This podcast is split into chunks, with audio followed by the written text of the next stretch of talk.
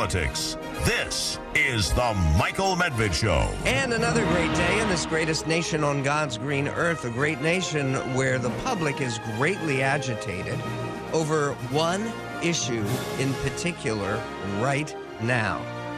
And does it have to do with the economy? A little bit. Does it have to do with crime? Certainly. Does it have to do with the general feeling that America is headed in the wrong direction? Yeah, that too. So what's the issue? The issue is homelessness and uh, a new means of dealing with homelessness in Portland, Oregon, which has one of the most um, troubling prevalence of homelessness on the streets and in the parks and everywhere in the Rose City, as home as Portland is known. Uh, they've come up with a perfect solution to homelessness, which is to set up empty tents to accommodate more homeless people on the streets. Uh, we will get to that in just a moment. But first, the question, what issue is making voters angry? This was a piece in Axios. And they report homelessness is a potent issue in local elections nationwide this year. You don't have to wait till two thousand twenty-four, but it almost surely will be a potent issue in the two thousand twenty-four election for the U S Senate and for House of Representatives and for governorships and, yes, for the presidency. In local elections nationwide this year, often coupled with fear and anger about crime, homelessness is a potent issue. Why it matters?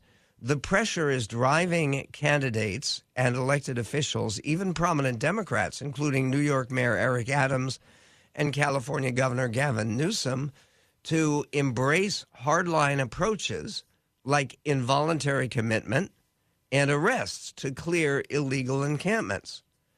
The uh, entangled problems of homelessness and crime helped oust, oust uh, Chicago Mayor Lori Lightfoot and now are poised to upend uh, municipal races in Denver, Phoenix, and Salt Lake City.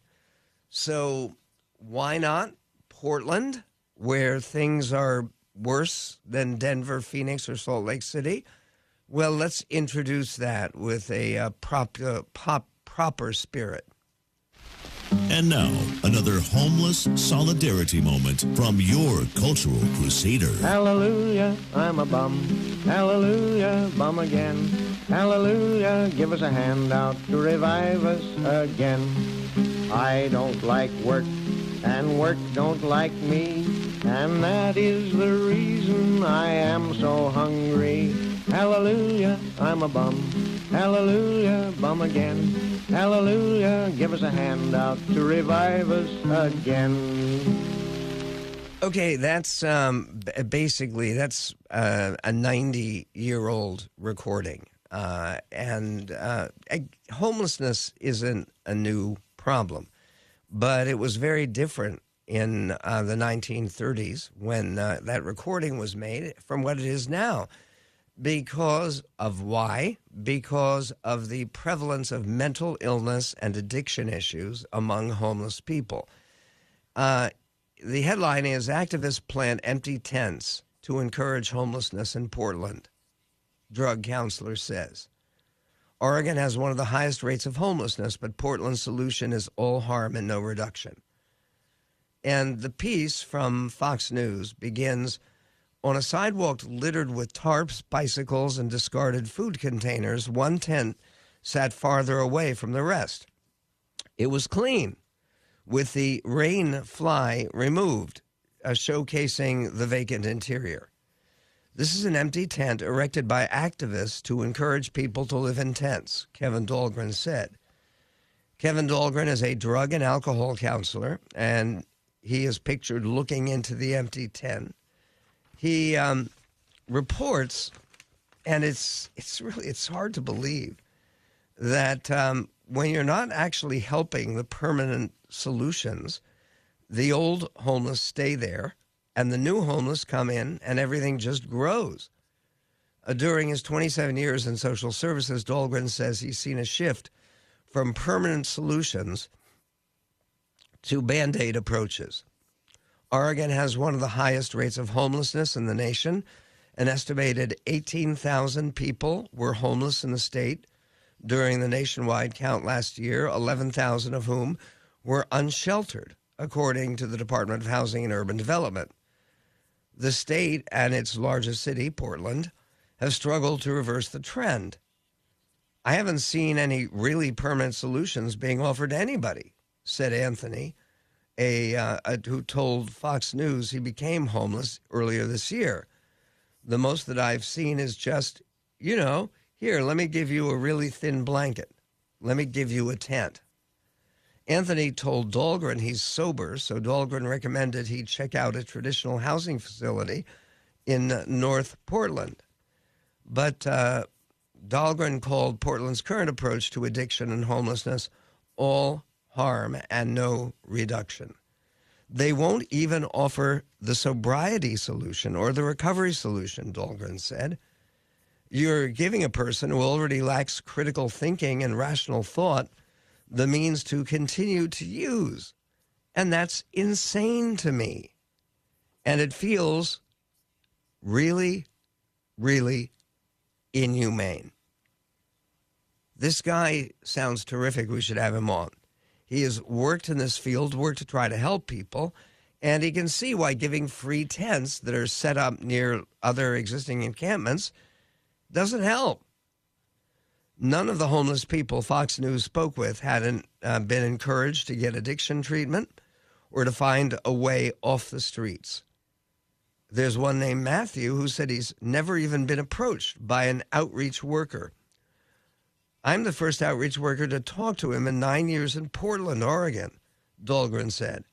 I hear this every day. So where are they? With hundreds of unsanctioned camps, Uh, spread out across one hundred forty-six miles, quote, it's impossible to hire enough outreach workers to meaningfully connect people to services, including shelter. That's what Mayor Ted Wheeler, recently reelected, said in a recent video. Uh, the situation is appalling. The photographs are appalling. The numbers are appalling. About eighty percent of the homeless have a history of addiction, Dahlgren said.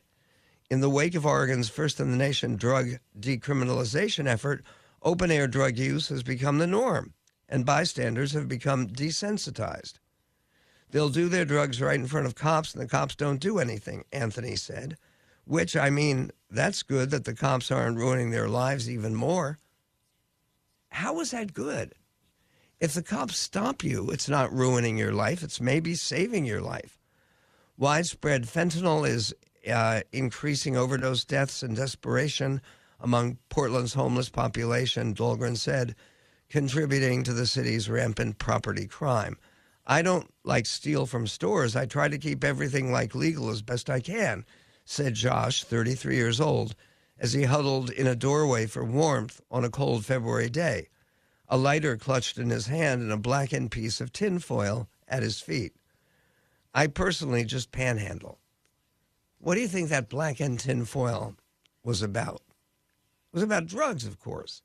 Nonprofits in Portland distribute clean syringes, pipes, and overdose-reversing naloxone. Terrific. Just, just what you need to get people off the streets, right? You give them uh, more equipment to facilitate their drug habits. That should be the number one goal with homeless outreach, Dahlgren said. How do we make them self-sufficient? How do we make them thrive? How do we get them off the streets? Well, you don't do it by setting up more free tents that are set up next to already existing encampments.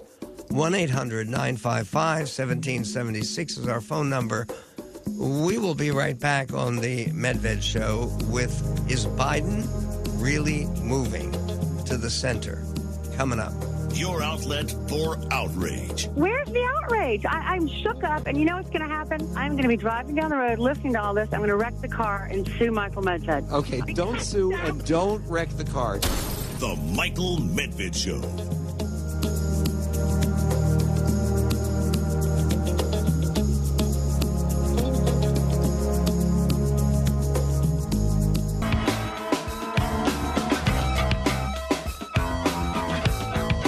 It is my high honor and distinct privilege to introduce to you my friend, Michael Medved. Well, thank you, Vice President Pence. And Vice President Pence had a, a good weekend because of a successful speech at the Gridiron Club.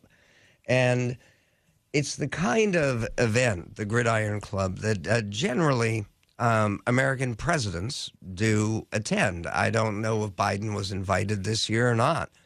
I don't know if uh, Biden exists or not this year. There's a very popular pastor who has a T V show who says that he has proof, and he heard from God, that Biden doesn't exist. These are body doubles, but we will get to that. Uh, there is no question about Biden being associated with um, a shift to the center. Uh, the New York Times reports President Biden will formally approve a huge oil drilling project in Alaska known as Willow, despite wide, widespread opposition because of its likely environmental and climate impacts. It is the latest sign that Biden is moving toward the political center after he said he would repeal a D C crime bill, and his administration said it wouldn't grant asylum to those passing through another country on their way to the United States. You probably heard about the more than one thousand people in El Paso who tried to rush the bridge, and uh, most of them Venezuelan immigrants, so they were definitely coming through another country. They were crossing over from Mexico to try to get into the United States, and Venezuela is such a hellhole, you, you got to feel some sympathy for them. But the idea that you're going to fight uh, Border Patrol officers, and you're going to resist law enforcement who are ordering you to stop, and the fact that they are not allowing you to just come into the country unimpeded. This is a sign that um, Biden is moving to the center, because that particular episode uh, appears to have been a success for the Border Patrol. They, they do not believe that most of the one thousand people, including a bunch of families from Venezuela, actually made it into El Paso. This is... Um, Uh, also news, it says um, uh, the uh, the idea that um, a latest sign that Biden is moving toward the political center after he said he would repeal a D C crime bill, and his administration said it won't grant asylum to those passing through another country on their way to the United States. Vice President Kamala Harris and her allies are pointing fingers at members of their own party amid concerns among leading Democrats that she could be a campaign liability. Well, of course she's going to be a campaign liability. Of course she is, especially given the likelihood that um, the Republicans, because there are many people to choose from, whoever the Republican nominee is, uh, you have all kinds of impressive people and impressive resumes to choose from, not just Nikki Haley, though people talk about her, but Governor Noem of South Dakota. Uh, people are talking about Governor uh, Sanders, Governor Huckabee Sanders of uh, of Arkansas, just elected, and uh, Governor Kim Reynolds of Iowa. Uh, yes, there are Republicans who are far more credible than uh, than Kamala Harris. Apparently, Harris had a misunderstanding with Senator Elizabeth Warren, who was asked whether Harris should be Biden's running mate in twenty twenty-four during an interview in January. Warren has since called Harris twice to apologize because she said, I don't know, I'm not sure, I can't answer that. And uh, she has since called Harris twice to apologize, but the vice president hasn't returned the call.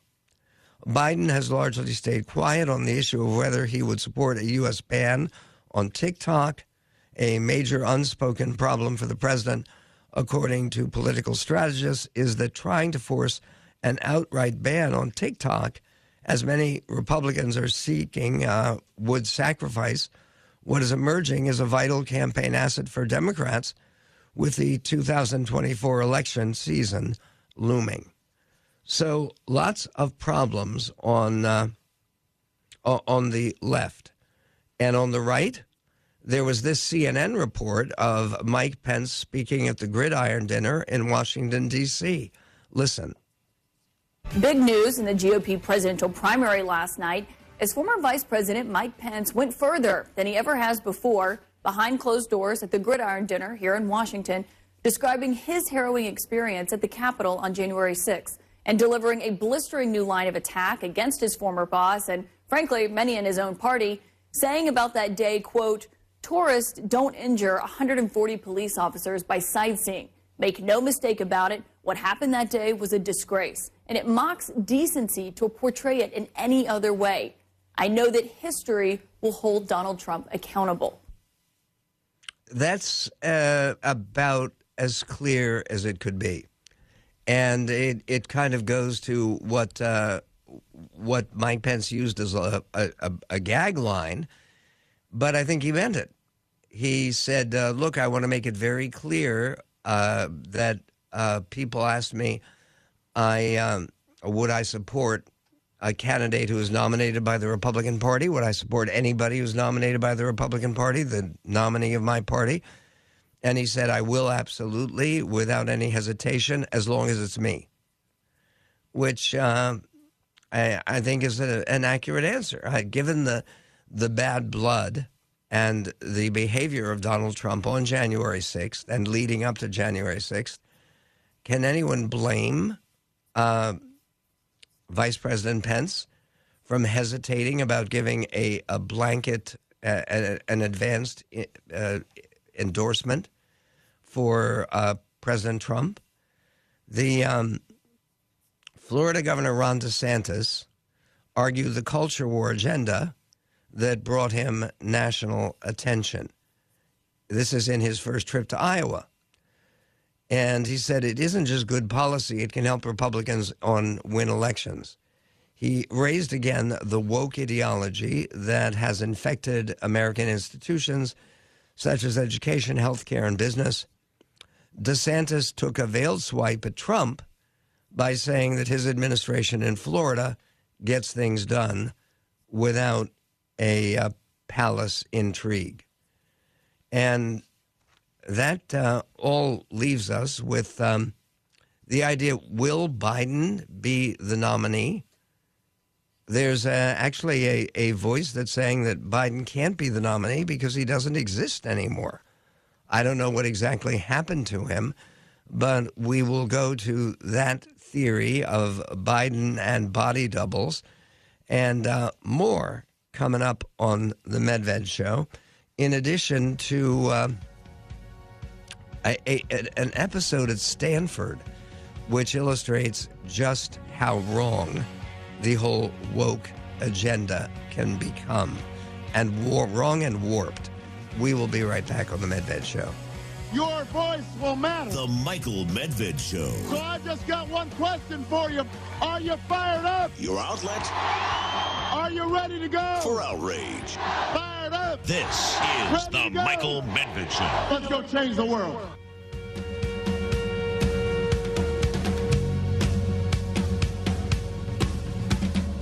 Do you ever get the feeling that the world is being held together with duct tape? Every day we're thrown some new meaningless drama in the fake news to distract us from the reality we're all about to face. Between the government trying to print their way out of debt, military conflicts, the disintegration of our most trusted institutions, and it'll show.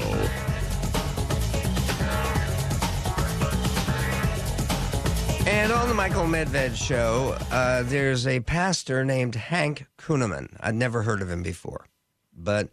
he apparently has a very successful ministry. It is called One Voice Ministries, and he asserted over the weekend in his Sunday sermon to a large congregation and a large television audience that uh, Joe Biden's administration does not exist and that the president had been replaced with a body double. How does he know? Different-looking earlobes. Pretty suspicious. In uh, a Sunday sermon, Kuhneman told his eager congregation that woke endeavors would fail. It sounded like this. A fake administration, forty-six that does not exist, Interesting that God said that from the very start, November fourth. This is a fake administration. It doesn't exist. Why would he say that? And then you got a guy, when I look at pictures, I don't know how many guys are trying to be him. Oh, you're a conspiracist. No, I'm a realist. I'm a cartoonist. I can recognize when somebody doesn't look the same. First of all, you got different looking eyes, different looking head, head different looking earlobes. Well, Pastor, you're, you're just one of those conspiracies. I don't read conspiracies. I don't even listen to the news. I'm just telling you, when I've seen pictures, I'm like, what are you trying to do? You're trying to pull the wool over our eyes. And I ain't buying it, because I ain't deceived. That's just a side note, because I had to put a little political commentary in there. Look at Revelation thirteen, verse eight. Oh, look him up. I even matched his signatures once. Somebody said it to me, I'm like, ain't it the same signature? Boy, some people are mad right now. Don't mess with my Biden. Well, no, B Y E D O N E, Biden. There you go. I'm not playing their game. Thank you. He has also uh, described himself as a prophet, and which I guess, and um, it's, and he, he when whenever somebody says I'm not into conspiracy theories, they're probably just getting ready to try to get you to accept a particularly preposterous conspiracy theory. I mean, this is this is genuinely sad. And it's also too bad. Speaking of conspiracy theories, um, there was a program at Stanford University, and it's been written about in the National Review. It'll be written about elsewhere. The president of the university has now apologized. But it's really incredible when you listen to it, because this is at Stanford Law School, which is one of the top-rated law schools in the United States. It's no Yale, but it's an awfully good law school. And they brought in a district appellate judge, uh, Fifth Circuit Judge uh, Stuart Kyle Duncan.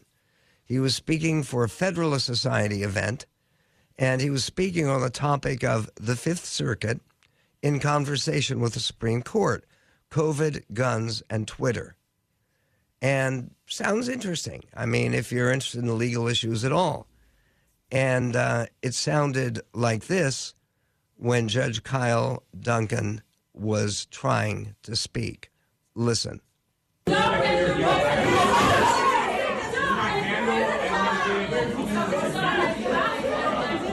So you've invited me to speak here, and I'm being heckled nonstop. And I'm just asking for an administrator to sign. That's an administrator. Your racism is showing. Wait, just respect black women. If you want a marketplace like this, you have gotten what you wanted, take it. Like, do you want an echo chamber? What's the issue? Can I help? Yes, I have prepared remarks, but they're not letting me get prepared. Okay, and uh, then uh, they finally got an administration to step up, and the administrator didn't. He did quiet the students down, but he did that by attacking the judge. Listen. I just say I'm deeply, deeply uncomfortable. Um, I'm uncomfortable because this event is tearing at the fabric of this community that I care about and I'm here to support. And I don't know, and I have to ask myself, and I'm not a cynic to ask this, is the juice worth the squeeze? Is this worth it? It isn't a setup. But for many people in this law school who work here, who study here, and who live here, your advocacy, your opinions from the bench land as absolute disenfranchisement of their rights so and does land. Let me finish.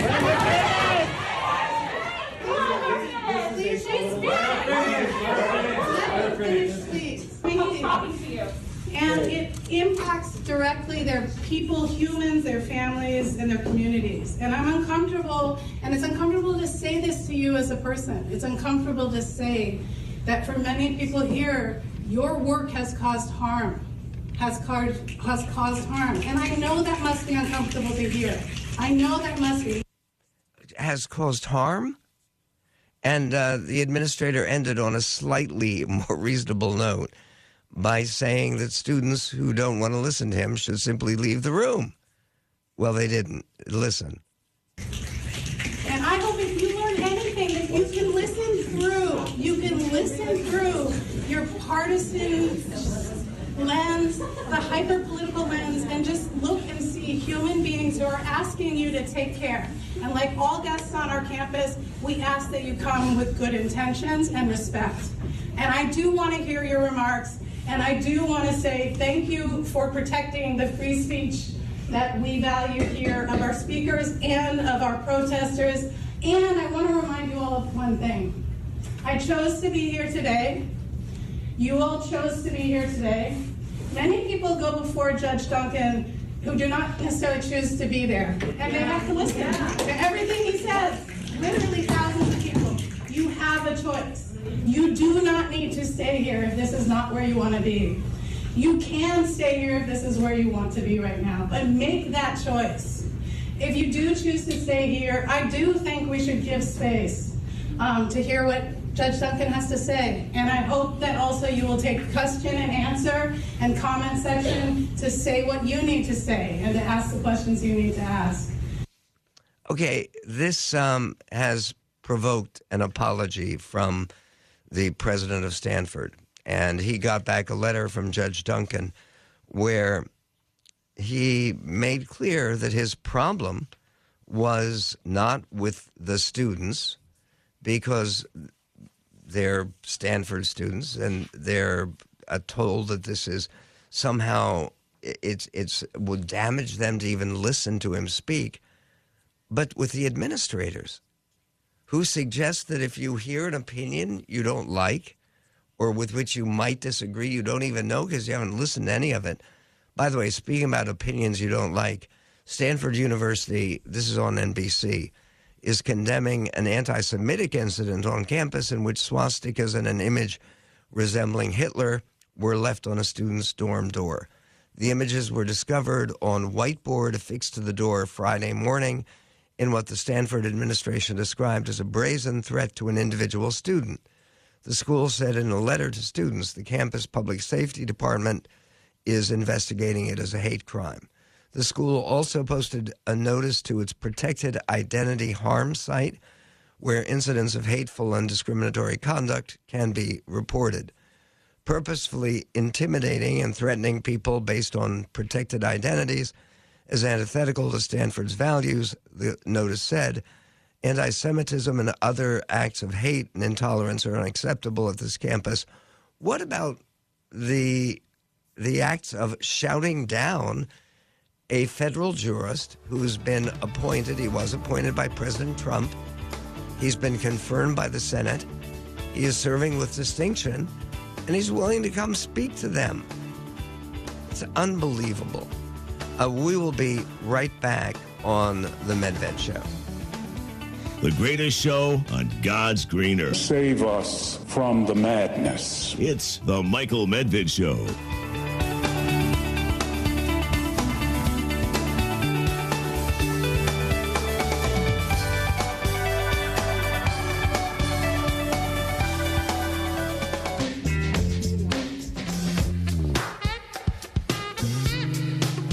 And on The Michael Medved Show, concerning that Stanford incident, Um, the uh, president of Stanford, whose name is Mark Tessier-Levine, and the dean of Stanford Law School, whose name is Jenny Martinez, issued a joint letter of apology to Judge Kyle Duncan for the violations of university policies on speech that prevented him from speaking uh, last Thursday is when that happened.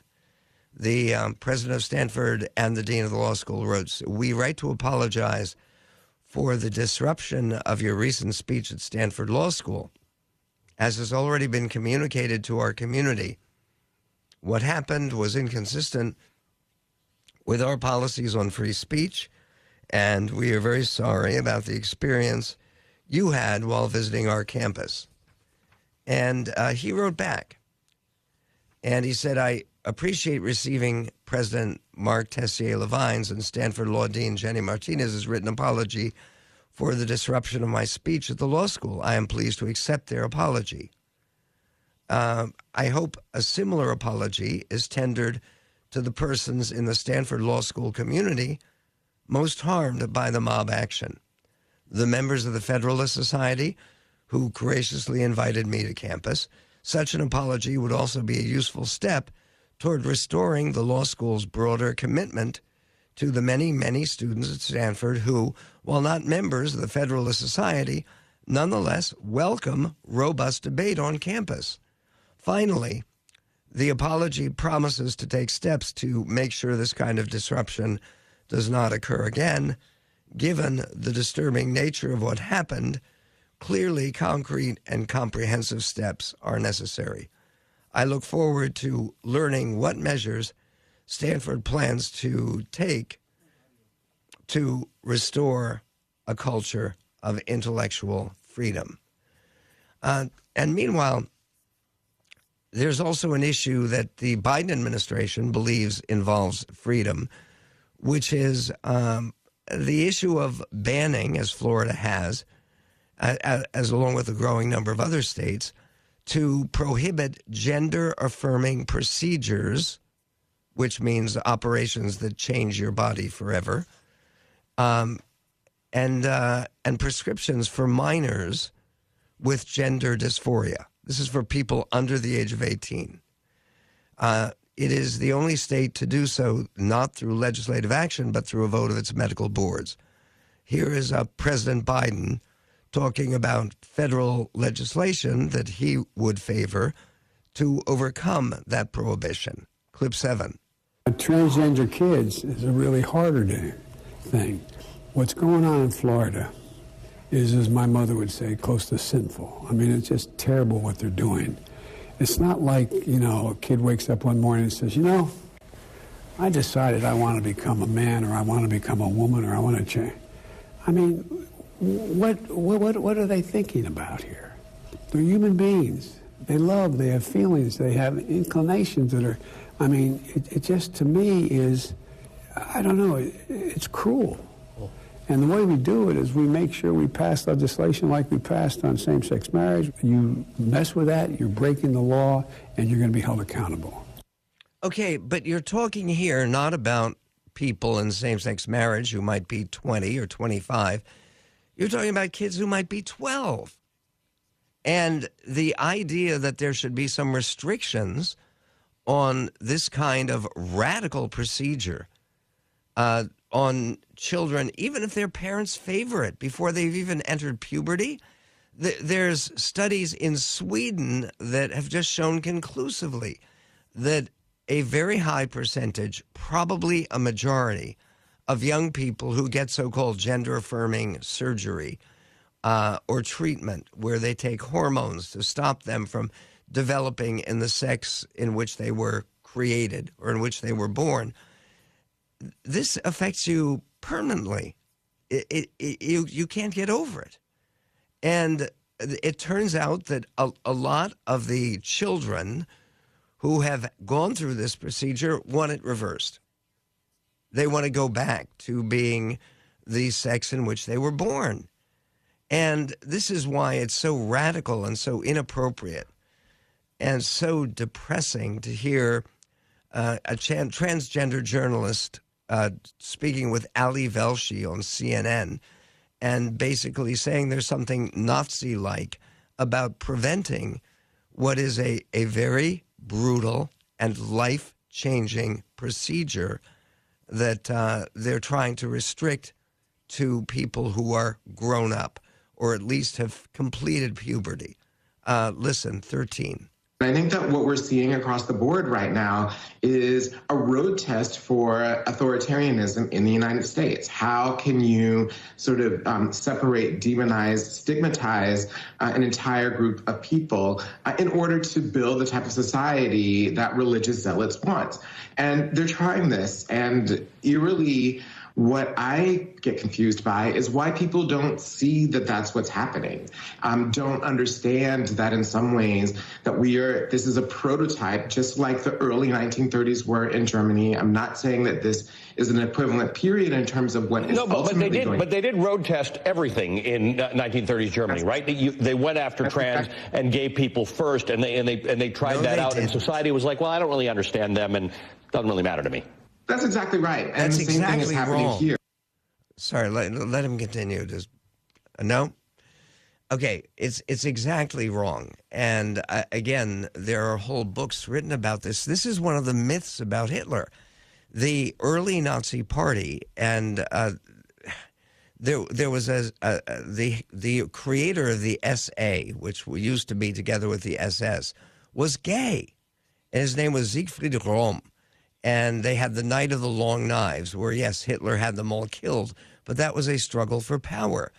And the idea that uh, Hitler road-tested attacking the Jews uh, on gay people or trans people, first of all, the whole idea of trans people is not something that that existed until the day before yesterday. And it's it's an absurdity. It's an absurdity to say that it is appropriate for children, for children, before they have even experienced being a mature male or a mature female. Um, meanwhile, speaking of mature males and females, uh, the film that was the big winner last night, seven Oscars, including Best Picture, it became only the third film in Hollywood history to win three of the four acting awards, Everything, Everywhere, All at Once. Listen.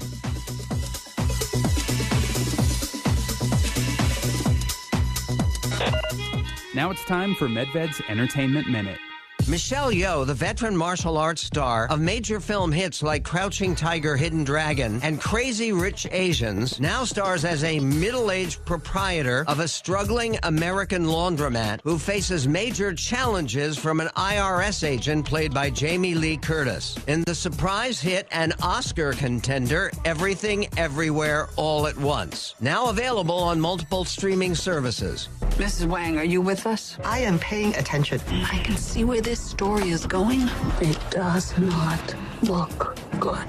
And despite the acclaim and popularity that this unusual, unconventional, frequently incoherent film has accumulated, this nearly two and a half hour slog doesn't look good to me either. Rated R for frequent scenes of mostly comic violence, two stars for what may be one of the most overrated pictures of the year. Everything, Everywhere, All at Once. And uh, I stand by that review, even though we did it some time ago. I, I do I recognize the inventiveness of the film and the whole idea of the hot dog fingers, and there's a, a sort of a sword fight there with sex toys, uh, which is considered to be one of the dramatic and creative highlights. And yes, there's a giant everything bagel. You know, everything bagels are supposed to have all the different seasonings in them. Um... It has its moments. I'm happy for the stars and for their comeback, and I hope they make a more coherent and watchable movie next time. Uh, I know that we're going to get angry comments on my my less than thrilled commentary. I, I did like the Oscar show. Next time on the Medved Show tomorrow, we'll be talking to Ilan Berman Uh, about Israel approaching a red line as Iran's nuclear dreams near fulfillment. Peter Coy of the New York Times uh, will talk about the depth of the bank collapses. Uh, is it going to spread across the country, or is it getting controlled? And then the rise of father absence and its attendant social ills, more damage than we even believed before to this greatest nation.